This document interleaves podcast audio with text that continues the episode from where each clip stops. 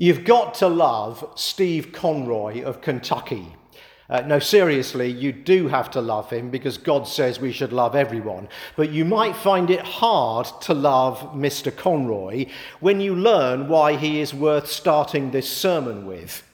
Because in 2003, Steve Conroy was prosecuted for burglary and the fraudulent use of a credit card. I've changed his name, incidentally.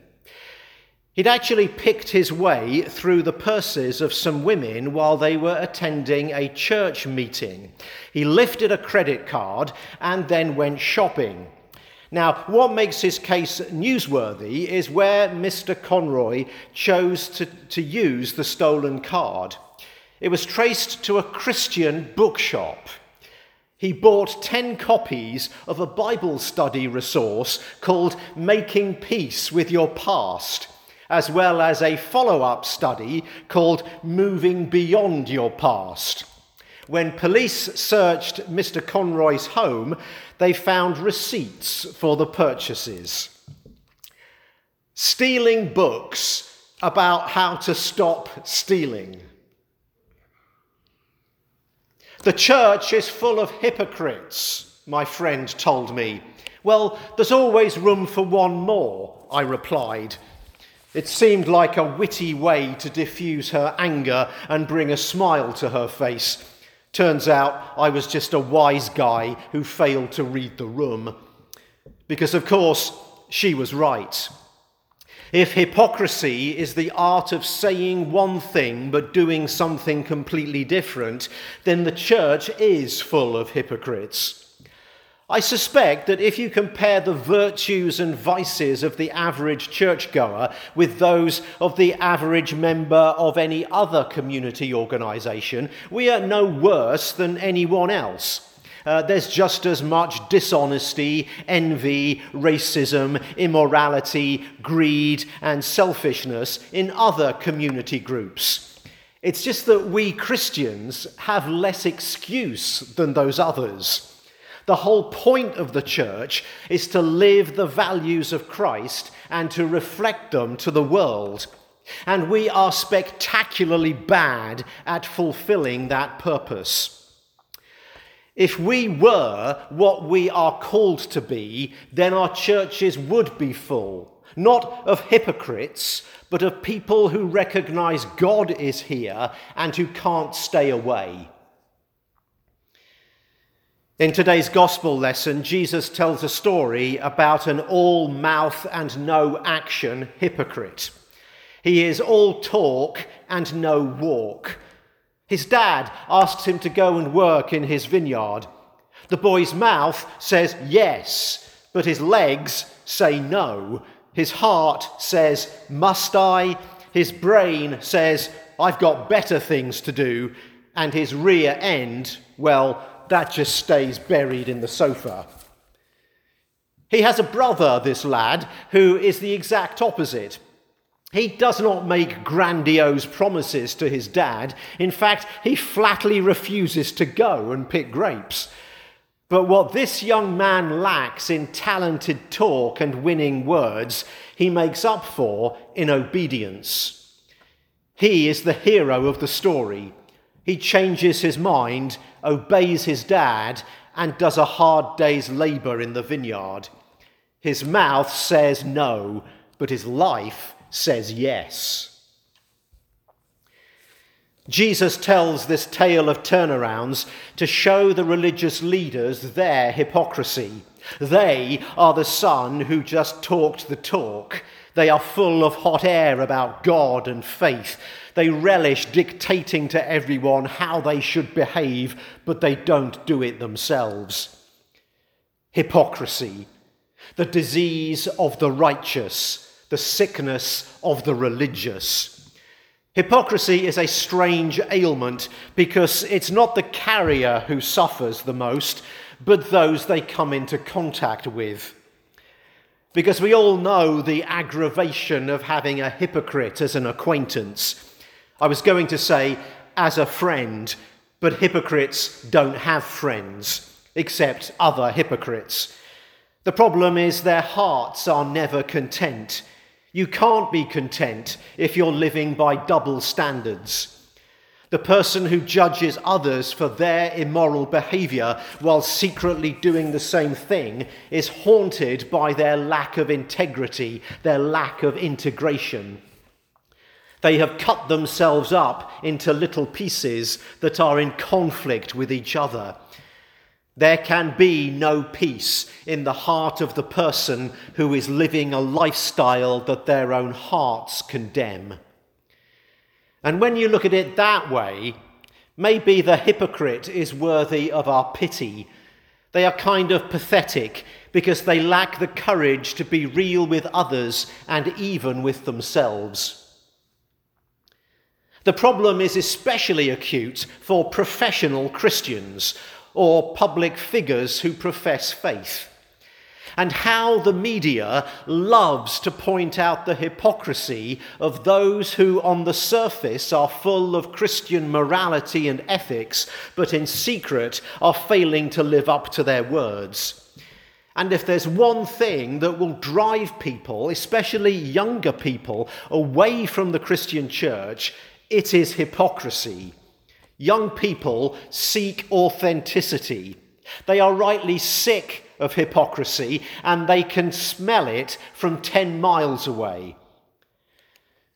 Never underestimate the power of an authentic life or an inauthentic one.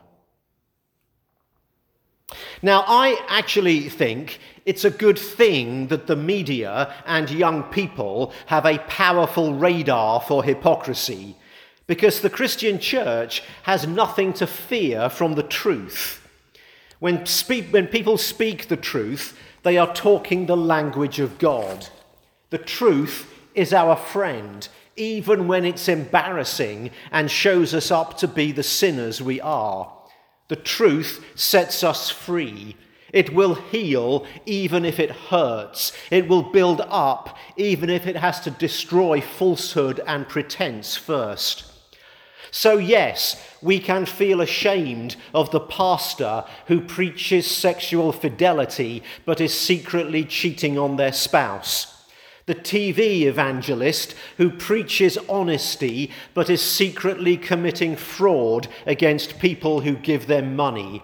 The priest who preaches peace and justice but who runs the parish with a rod of iron and won't tolerate disagreement. And we can be angry and embarrassed about politicians who parade their faith to garner votes, but whose private lives are incompatible with their family values, and others who boast they are motivated by public service, but are undone by the financial corruption that hides beneath the disguise of righteousness.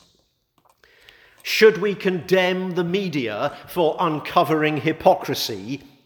No, the church is on the side of truth. God invented the truth and owns it. When someone speaks the truth, even if it brings shame to a famous Christian, then we can't pretend truth is a bad thing. Hear the word of the Lord. Don't be like the Queen Mary. No, not that Queen Mary, the wife of King George V. Uh, by all means, be like her. Uh, if, if you can marry a future sovereign and live in splendid power and luxury, then do it. You have my full support. And make sure you pledge 10% of, the, of your income to the church in our upcoming stewardship campaign. No, I mean, don't be like the other Queen Mary, the ship. When she was launched in 1936, she was the largest vessel in the world. She served honourably through four decades and a world war before retiring to the tranquil waters of Long Beach, California.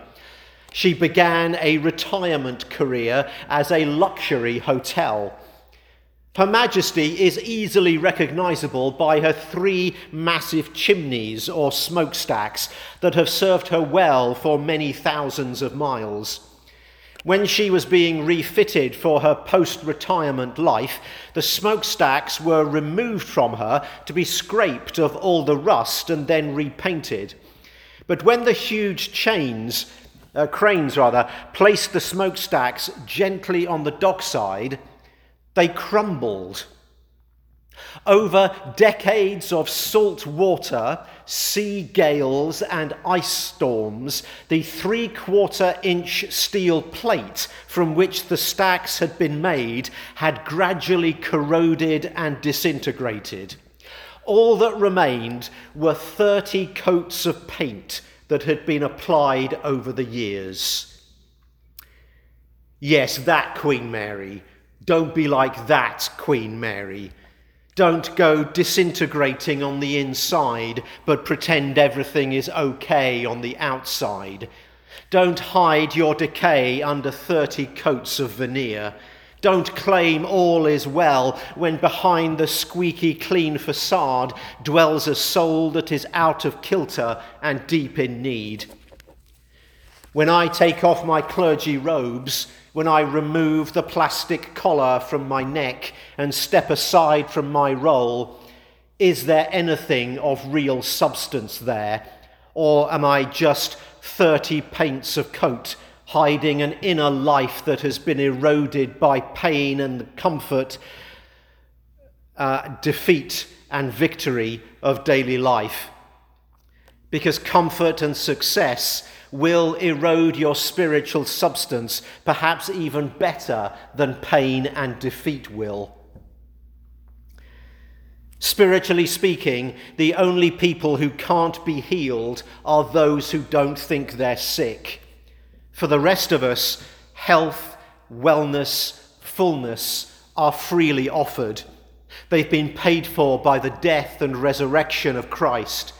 How foolish to only talk the talk, to deny to yourself the true state of our lives, and then to reject the light of God from cleaning and restoring us.